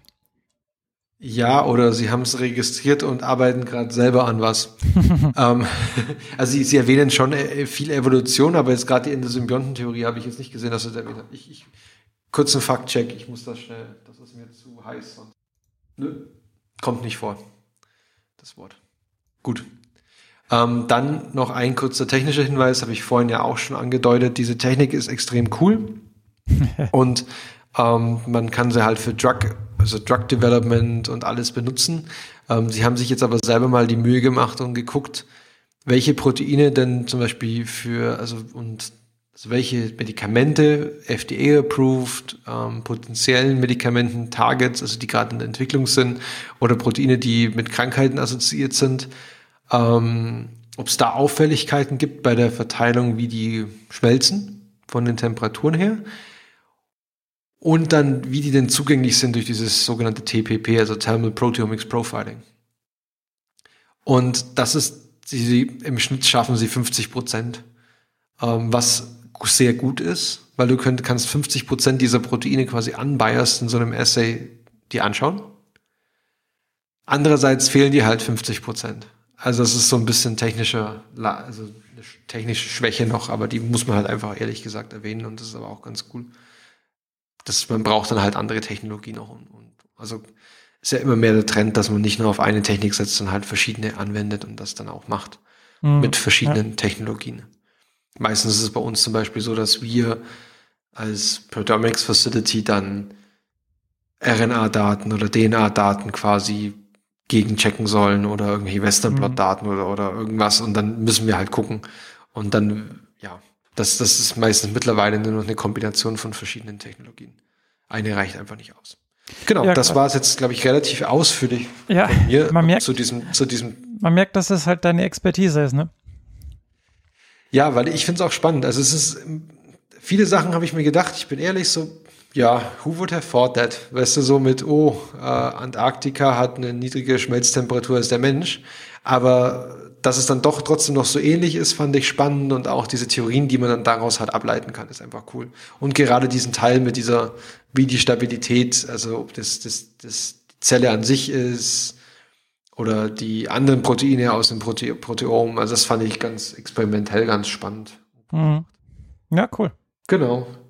Aber jetzt ähm, genug von mir fürs Erste und dann leite ich erstmal weiter an dich. Du hast auch ein Paper mitgebracht. Ja, ja, ich habe auch ein Paper dabei. Und ähm, ja, äh, es ist jetzt nicht so ausführlich wie, wie dich, wie deins, aber es ist irgendwie, ähm, ja, ich versuche mal irgendwie einzuleiten. Ähm, es gab ja in den letzten Monaten doch immer wieder, ähm, ja, wie soll ich sagen, Erwähnungen von einem bestimmten Ort in der Ukraine. ähm, aufgrund eines Vorfalls, der sich jetzt eben äh, 35 Mal verjährt hat. Ähm, weißt du schon, wo ich darauf hinaus will? Wahrscheinlich schon. Ah, hm. Schwer. nee, also es gab ja Fernsehserien über Tschernobyl und es, es gab ähm, ja verschiedene äh, Specials und verschiedene äh, ja, Erinnerungen. Jedes Jahr. An, jedes Jahr. Ja, jedes Jahr, aber jetzt besonders, weil es eben nochmal 35 Jahre ist. Ja, weil ich, weil ich 35 werde, wird es erwähnt. Ja, genau. Das hat was ja. mit mir zu tun, das ist nicht der. Natürlich. Also. Und äh, da, da gab es eben auch viele Sachen, die dann analysiert wurden. Wie sieht denn das Leben jetzt da aus? Äh, wie sieht die Strahlung aus? Wie hat sich die die Strahlung auf das Leben ausgewirkt und, und so weiter und so fort. Denn die Strahlung war ja nicht nur vor Ort, Was natürlich ja, klar ist, äh, dass die Strahlung vor Ort ist und, und da hat es auch natürlich viele Tote gegeben und, und, und viel Beeinflussung. Aber man sieht jetzt ja auch, dass jetzt im 35 Jahre später da in der näheren Umgebung zwar noch viel Belastung ist, aber die, die Tierwelt an sich ähm, schon sich erholt hat und, und man dann auch äh, beobachten kann, wie denn so eine Stadt, die dann auf einmal verlassen wird von heute auf morgen, wie die dann von der ähm, Natur wieder zurückerobert wird. Und vielleicht kann ich dann noch einen Podcast pluggen. Das ist der Biophone-Podcast. Die haben sich da auch ähm, eben mit diesem Thema beschäftigt und noch ein paar andere Aspekte eben ähm, erwähnt. Ich packe den Link mal in die Show Notes. Ich glaube, das ist ganz cool. Ähm, ja, die Strahlung wirkt sich eben nicht nur lokal auf die Umgebung aus, sondern wird auch von den Regenwolken bis nach Großbritannien, Schweden, auch eben nach Deutschland ähm, transportiert. Ähm, eben der ist dann eben auch der Fallout. Und äh, man kann heute noch in, in Deutschland und Mitteleuropa ja, erhöhte Strahlenwerte in verschiedenen, ähm, ja, in verschiedenen Bereichen feststellen. Also der, der, ja, Pilze zum Beispiel ähm, sammeln das ja in sich. Und wenn dann äh, verschiedene Tiere das äh, essen, dann gibt es da auch ein, also Wildtiere ähm, das Essen, Wildschweine, ähm, Rehe und so. Und wenn die dann eben geschossen werden, dann muss man eben auch äh, Grenzwerte einhalten, dass die nicht so sehr belastet sind. Ähm, genau. Und was jetzt aber hier ähm, untersucht wurde, war der Effekt auf die nächste Generation. Also wie sind denn die generationsübergreifenden genetischen Auswirkungen auf Kinder von Personen, die äh, Strahlung des Unfalls ausgesetzt wurden? Ähm, das ja, war so ein Tandem-Paper. In einem Begleitpaper wurde auch noch untersucht, ähm, die Entwicklung von Schilddrüsenkrebs. Ähm, das ist einer, einem der, also eine, einer der häufigsten Krebsarten bei Tschernobyl-Überlebenden und stellen fest, dass sich Schilddrüsentumore aufgrund ähm, Doppelstrang, also Doppelstrangbrüchen von DNA entwickeln, die eben durch die Strahlen induziert wurden. Also das ist dann anscheinend klar, dass der Mechanismus der zu Schilddrüsentumoren in dem Bereich führen, eben Doppelstrangbrüche sind in der DNA. Und das ist ja schon mal ähm, interessant zu ist, wissen. Ist, ist, ist, klar, warum das ähm, Schilddrüsenkrebs vor allem ist? Ja, ich glaube wegen den Abbauprodukten Cäsium und Jod, weil ähm, das Jod ja dann aufgenommen wird über die Umwelt und sich dann vor allem in der Schilddrüse absetzt und dann dort wirkt. Genau.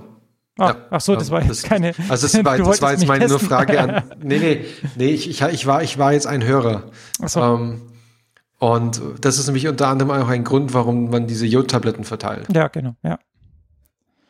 Ähm, weil dann nämlich, was du quasi machst mit den Jodtabletten, ist, du übersättigst dein Jod in Blut und dadurch übersättigst du mit nicht radioaktivem Jod deine Schilddrüse und die kommt dann gar nicht in die Verlegenheit, ähm, eins aufzunehmen. Genau. Ja. Und das, deshalb, oh, der, der Lacher war jetzt äh, Fehlerplatz, aber deshalb verteilt man ja auch, oder es, äh, man verteilt oder es ist verfügbar in Regionen um jetzt besonders brüchige ähm, Kernkraftwerke. Also ich weiß, ich glaube, es war jetzt ähm, bei einem äh, belgischen Kernkraftwerk sind irgendwie Risse in, in, in, in der Haut aufgetaucht und dort in der Umgebung gab es eben dann äh, Jodtabletten vermehrt zum Kaufen oder sie haben es verteilt. Das bin ich mir jetzt nicht sicher, aber auf jeden Fall, ähm, ja, sind dann da schon Vorkehrungen getroffen. Und was man jetzt eben darüber weiß, über die Schäden in der Bevölkerung oder dann auch in den nächsten Generationen, ähm, stammt eben aus epidemiologischen Daten. Epidemiologischen Daten. Also jetzt ja, man hat sich das eben gesamtbevölkerungstechnisch angeschaut, aber niemand hat sich jemals wirklich mit den tatsächlichen, also man hat noch nie die Leute sequenziert oder man hat sich noch nie die Genomschäden direkt angeschaut ähm, von den äh, ex exponierten Menschen. Und das ist dann ja auch so eine Tour de Force. Also man muss da schon ähm, wirklich viel Arbeit machen und viel Detektivarbeit. Wer war denn da vor Ort? Wer ist da betroffen? Ähm, und deshalb ist es auch sehr schwierig, äh, da irgendwie was Aussagekräftiges ähm, ja, auf die Beine zu stellen. Aber hier haben sie eben sehr, sehr viele Daten verwendet und sie haben überraschend wenig gefunden. Also überraschend wenig im Sinne von Beeinflussung auf die nächste Generation. Ähm, sie haben vor etwa acht Jahren damit begonnen und ähm, das war eben der Genetiker Stephen Chanok ähm, vom National Cancer Institute und natürlich eine internationale Gruppe von Kollegen. und die haben eben das genau gemacht. Ähm, sie haben das Genom sequenziert und haben geguckt, ähm, was sind die genetischen Auswirkungen der Strahlenexposition in der Umwelt oder ja, von der Umwelt auf den Menschen. Äh, und sie haben die Arbeit begonnen zwei Jahre nach dem Erdbeben in Fukushima. Ähm, und dort war es eben dann ähm, das Gleiche. Da ist Cäsium 137 und Jod 131 äh, in die Umwelt dann eben gelangt. Oder ja, das sind die hauptsächlichen Abbauprodukte, ähm, die da ähm, ja relevant sind. Und ähm, ja, und nach diesem Vorfall hat der Forscher eben das zum Anlass genommen, die wichtigen Fragen zu klären, ähm, wie sich denn die Strahlenexposition auf die nächste Generation auswirkt. Und was haben sie gemacht? Sie haben das Genom von 105 Familien sequenziert, also das 130 ähm, Menschen, die zwischen 1987 und 2002 geborenen, geboren wurden und eben ihre Eltern, die von der Strahlung in Tschernobyl oder durch die Umwelt ähm, beeinträchtigt, äh, beeinträchtigt waren oder durch die direkt, direkte Beteiligung an der Säuberung, zum Beispiel von dem Kernkraftwerk oder von der Umwelt, ähm, ausgesetzt waren. Und das Team suchte eben nach De Novo-Mutationen, also solche Mutationen, die bei keinem Elternteil vorhanden waren, sondern die dann beim Kind aufgetreten sind und was darauf hinweist, dass sie zum ersten Mal bei dem Kind eben aufgetreten sind. Ähm, und sie sahen eben keinen Einfluss der Strahlung auf die Anzahl dieser Mutationen. Ähm, die Ratten waren nicht anders als bei Kontrollgruppen, also bei nicht exponierten Kindern, also bei Kindern von nicht exponierten Eltern. Ähm, ja, und was jetzt natürlich noch eine Kritik an, Kritik an der Studie sein kann, ist, dass es vielleicht nicht, dass vielleicht nicht genügend Zeit irgendwie vergangen ist oder dass sie sich nicht den richtigen Zeitpunkt ausgesucht haben ähm, von geborenen Kindern. Ähm, vielleicht, ja, hätte man da nochmal genau gucken müssen, wie da die zeitliche Abfolge war von Reproduktion, Schwangerschaft, ähm, ja. Ähm, oder zum Beispiel auch so Sachen wie Fehlgeburt, Totgeburt oder niedriges Geburtsgewicht oder solche Sachen hätte man auch untersuchen können und nicht nur die genetische Veränderung. Ähm, das wäre vielleicht auch noch interessant gewesen. Denn was, was natürlich äh, hier wichtig ist, ist, dass ähm, wenn man das Genom von den Eltern untersucht, untersucht man ja das Genom der somatischen Zellen, also die Zellen, die nicht auf die Kinder weitergegeben werden. Was da für ähm, Unterschiede oder Mutationen vorhanden sind. Aber was ja wichtig ist, sind die Keimbahnzellen. Und da muss man gucken, sind da die Fehler dann aufgetreten, die Mutationen. Ähm, ja, und ob da irgendwas ähm, gemacht wird. Also man kann natürlich immer alles Mögliche noch fordern und gucken, hey, habt ihr die richtigen ähm, Kontrollen gemacht oder war das jetzt verkehrt? Ähm, deshalb ist das immer irgendwie ähm, schwierig. Ja. Genau. Das war eigentlich so das, was ich dazu ähm, er erzählen wollte. Aber es ist ähm, interessant zu sehen, dass die Ergebnisse eben zeigen, dass äh, es keine ähm, ja, Auswirkungen anscheinend auf die Kindergeneration gibt. Ähm, ja. Denn es ist halt eben wichtig, denn diese Ergebnisse haben Auswirkungen auf eben die öffentliche Gesundheit für Orte wie Fukushima ähm, oder ähm, wo man eben weiß, dass die generationenübergreifenden Auswirkungen das Hauptanliegen der Menschen sind, ähm, die dort leben oder evakuiert wurden. Also ist es denn möglich, dass ich einen Schaden an meine Kinder weitergebe oder nicht? Wie wahrscheinlich ist es? Äh, und das ist ja schon mal ein guter Anhaltspunkt zu sehen, hey, wahrscheinlich ist es, sind die Kinder, wenn sie gesund auf die Welt kommen, dann wirklich gesund und sind jetzt nicht irgendwie äh, zusätzlich geschädigt. Ja. Okay. Das ist, ja, ich, ich, ja, ich musste die ganze Zeit, wenn du das, wenn du das erzählt hast, an die, an die Fernsehserie denken, die war so schon ziemlich krass. Es war hart. Ja, ähm, ich schaue es mir lieber nicht an. Du hast nicht gesehen? Nein. Na, ich will mir sowas äh, dann tatsächlich zur Unterhaltung, also zur Unterhaltung in Anführungszeichen nicht anschauen. Nee. Boah, das ist schon sehr gute, das ist schon, also es ist schon krass, aber ja, ich, ich kann es nachvollziehen. Es war sehr, sehr krass. Ähm, mit einer der besten Serien, die ich je gesehen habe. Also irre. Also ich mache mir ja schon genug äh, Sorgen so um Leben und Kinder. Ja, dann machst du dir nachträglich, dann machst du dir nachträglich nochmal Sorgen. genau, um, deshalb, ähm, ja. Um, was interessant ist, ich habe auch im Deutschlandfunk, glaube ich, war das, ich habe da einen Link reingepostet, ein, ähm, auch ein Feature gehört oder einen kurzen Bericht. Und da, was da ganz interessant aufgetaucht ist, es gibt auch Forscher, die sich in den, die in diesen Wäldern sich dann bewegen und gucken, wie sich da das, das, die ganzen Tiere entwickelt haben und alles. Und was aufgefallen ist, ist, dass in den Wäldern um Tschernobyl die ähm, Laub und, und totes, totes Zeug. Holz? Nein, ähm, oder Biomasse. Oder Holz, Biomasse, genau, Biomasse, sehr gutes Wort. Ähm, viel, wenig, viel langsamer verrottet und also wie in regulären Wäldern. Und das führen die mit unter anderem darauf zurück, dass die ganzen Mikroorganismen einfach äh, fast K.O. gegangen sind durch die ganze Strahlung. Also wenn da so ein Blatt auf den Boden fällt, das verrottet viel, viel langsamer als in einem normalen Wald und das sind einfach weniger Mikroorganismen da. Weißt du, krass, ja. also warum haben die einfach zu viel, also zu wenig physische, physischen Schutz? Ja, und die haben auch weniger Reparaturmechanismen und die haben nur ein Genom und das, also ja, also kannst du ja vor für die, die äh, Polymerasen sind nicht so gut wie unsere und also kann ich mir, das ist jetzt alles meine Hypothese, aber da kann man sich ja relativ schnell das zusammenschreiben und reimen, warum das so sein könnte. Aber ich fand es definitiv interessant, weil ich wäre jetzt da auch nicht drauf gekommen. Spontan, weil die sagen, ja, das ist so ein Blatt und ich habe, während er das gesagt hat, so gedacht, was ist, gucken sich jetzt Blätter am Boden an und er so, nee, das ist interessant, weil das, das braucht viel länger, bis es verrottet. Und dann fängt es an zu rattern und dann verstehst du es. Ja, ja, ja.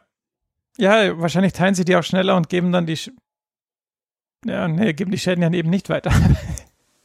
ja, aber die geben das oder sie geben die geben es wahrscheinlich schon weiter, weil die ja sich nur teilen und keine sexuelle Fortpflanzung machen. Ja, also das kann natürlich, also gut, es gibt jetzt zwei Möglichkeiten. So wie ich es verstanden habe, hast du weniger Organismen grundsätzlich da, aber was natürlich bei Mikroorganismen sein kann, ist entweder sie geben eine Fehlfunktion einfach weiter, was dazu führen kann, dass sie bestimmte Sachen nicht mehr tun können, oder sie können sich nicht mehr vermehren, weil sie so viel Schaden haben, dass ihr Genom quasi nicht mehr reproduzierbar ist. Mhm. Ja. Und jetzt müsste man sich überlegen, ob man, wenn man quasi Mikrobiom-Donations machen könnte, dass man einfach mit dem Hubschrauber drüber fliegt und dann einfach ein bisschen äh, Bakterien abseilt ähm, und dann, oder quasi Muttererde von woanders herbringt, um das wieder aufzufrischen. Das wäre eine coole Idee. Ja, die Frage ist, ob es das wirklich braucht. Ja, das ist auch die andere Frage, genau.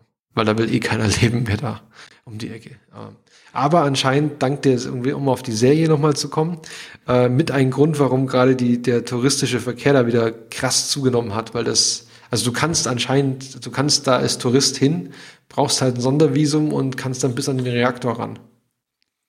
Also okay, also das würde ich jetzt auch irgendwie nur sehr ungern machen. Bock drauf. Ähm, Bitte? Fände ich dann zu krass. Ja. Okay, dann ähm, vom Jahr 86 gehen wir ins Jahr 2007. Ähm, das ist das Jahr, nachdem wir nicht Weltmeister geworden sind. Also ja. das war die dümmste Brücke, die mir eingefallen ist. Es tut mir leid. Ähm, und beschäftigen uns mit den Nobelpreisträgern diesen, in, von dem Jahr 2007. Das war in Physik Albert Fert aus Frankreich und äh, Peter Grünberg aus Deutschland die haben den GMR-Effekt zeitgleich entdeckt, den Riesenmagnetowiderstand.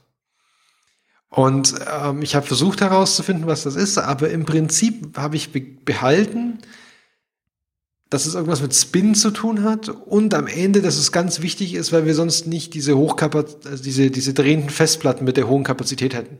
Weil das quasi der Lesekopf ausnutzt, diesen Effekt, um Daten abzulesen. Aber wer will denn heutzutage noch drehende Festplatten? Ja, andere Frage. Dann äh, Gerhard Ertl. Genau. Frage. Ähm, sind die neuen iMacs eigentlich jetzt auch drehende Festplatten immer noch drin im Nein. Grundmodell? Ich glaube nicht mehr. Ähm, Gerhard Ertl äh, in Chemie, das ist auch der, den wir nachher ein bisschen mehr vorstellen, mehr vor, äh, vorstellen werden im Bereich der Festkörperoberflächenchemie. Ähm, Physiologie und Medizin äh, Mario Capecci, Martin Evans und Oliver Smithies für die, und das ist ganz cool, für die Erfindung der Knockout-Maus. Also es waren Embryologen und Stammzellforscher und die haben über, durch ihre Arbeit haben diese ermöglicht, dass wir Knockout-Mäuse haben. Ah, interesting. Ja, Sehr schön. ziemlich cool. Ähm, dann Literatur war es Doris Lessing aus, ähm, aus England, den Friedensnobelpreis. Und das ist wieder, also wir schreiben das Jahr 2021 und wir sind jetzt im Jahr 2007. Friedensnobelpreis für das IPCC, in Deutschland mehr bekannt als der Klimarat, Weltklimarat und El Gore für ihre Arbeiten zum Klimawandel. Mhm. Ist jetzt ein Thema, das anscheinend hat es schon länger, Ja, also äh, das auf jeden Genau. Fall.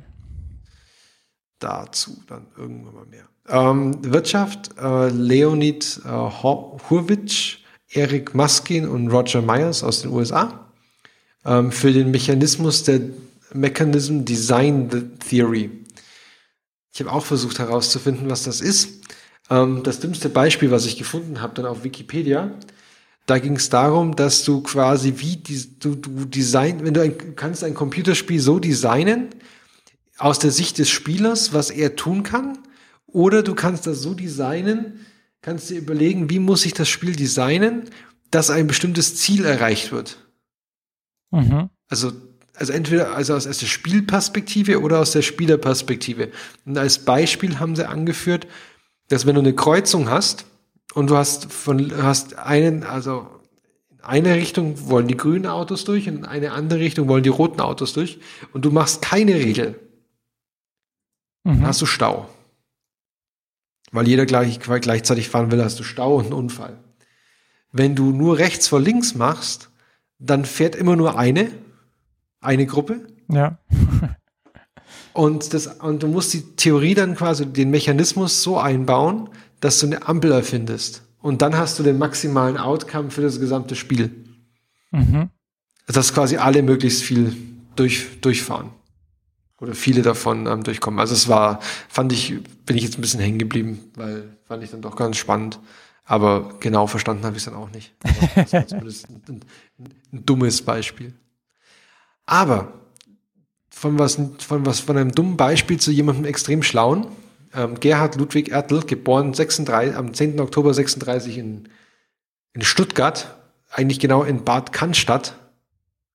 Ähm, ob der Anhänger des Kommando Cannstatt ist, die Ultras des VfB Stuttgart. Ähm, ich glaube nicht. Ähm, Abitur hat er gemacht am Johannes Kepler Gymnasium in Bad Cannstatt. Hat dann 55 hat er angefangen ähm, Physik zu studieren an der Universität Stuttgart. 61 dann sein Physikdiplom erhalten mit dem Titel Eine Temperatursprungmethode zur Untersuchung schneller Dis Dissoziationsreaktionen mit Hilfe eines Mikrowellenimpulses. Genau, also man kann sich vorstellen, dass das auch schon ein bisschen was mit Oberflächenchemie zu tun hatte. Mhm. 62 ging er dann mit seinem Diplomvater nach München. Der wurde, der Heinz Gerische wurde da Professor an der Technischen Universität. 65 hat er dann auf dem Gebiet der physikalischen Chemie promoviert über die Kinetik der katalytischen Oxidation von Wasserstoff an Germanium-Einkristallen. Das ist jetzt dann schon wieder krasse Oberflächenchemie. Ja. Und Gerhard Ertl blieb dann an der TU München und habilitierte da über Untersuchung von Oberflächenstrukturen und Reaktionen mittels Beugung langsamer Elektronen. Und das hat er nur zwei Jahren geschafft zu habilitieren. Das ist ziemlich cool. Das, ist, das dauert nämlich normalerweise länger. Ähm, als Privatdozent hat er dann bis 68 in München gearbeitet und hat dann einen Ruf in Hannover bekommen und ähm, ist dann 73, also zwischendrin war er noch Gastprofessor in den USA und ist dann aber 73 zurück nach München und wurde dann Nachfolger von Gerhard ähm, Schwab am Institut für Physikalische Chemie der LMU.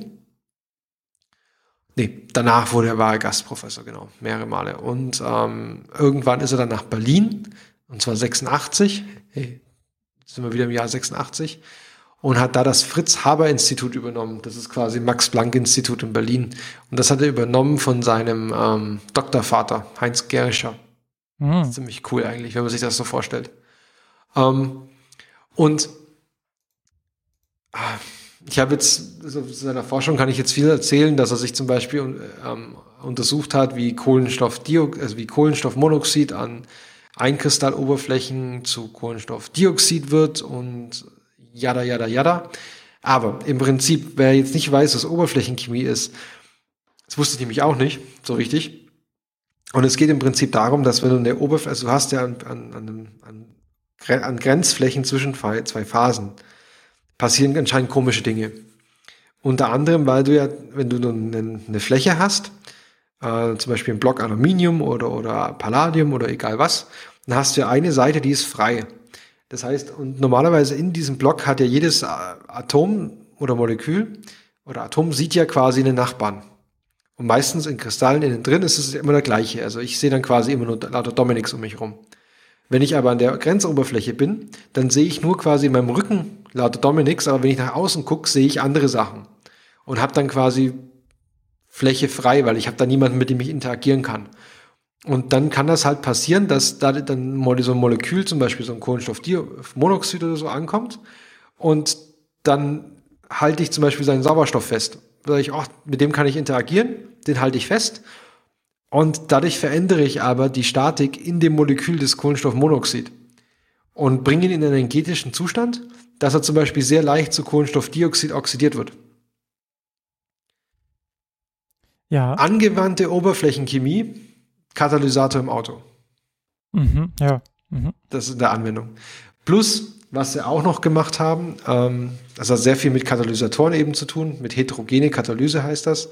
Er hat, oder mit Hilfe von Forschungen, ähm, und mit Hilfe seiner Forschungen konnte man zum Beispiel das Haber-Bosch-Verfahren, also die Synthese des Ammoniaks, also dann künstlichen ähm, Düngern, aufklären. Also er hat dazu beigetragen, die, die, die, den Reaktionsprozess aufzuklären. Und das war mit einer der großen Errungenschaften, die durch seine Forschung ermöglicht wurden. Also war ein ziemlich spannend, also ich glaube, das ist ein super spannendes Thema. Also ich habe mir da auch, also es gibt ein, ähm, weil wir jetzt schon im Jahr 2007 sind, gibt es einen Vortrag von ihm auf der Nobelpreisträger auf nobelprice.org. Und da, da kann man sich das angucken, das erklärt er sehr schön, ähm, wie wichtig das ist und warum er sich dafür begeistert und alles. Das ist ziemlich cool. Also lohnt sich.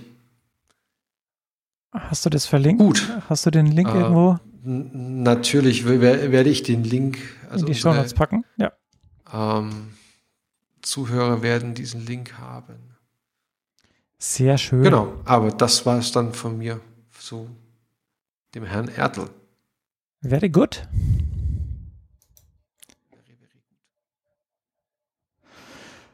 Ja, dann haben wir es ja für dieses Mal schon wieder geschafft, ne? Ja. Das ist doch, das ist doch schön. Ach, nach nicht allzu langer Pause äh, haben wir es doch wieder geschafft. So. Ich suche gerade das Video. Ah, ja, ja. deswegen, konnte ich, deswegen konnte ich jetzt gerade nicht antworten, aber ich, ich, bin, ich, ich verlinke einfach seine Seite, äh, seine komplette Seite, dann kann man sich das Video raussuchen dazu. Sehr schön. Genau. Super.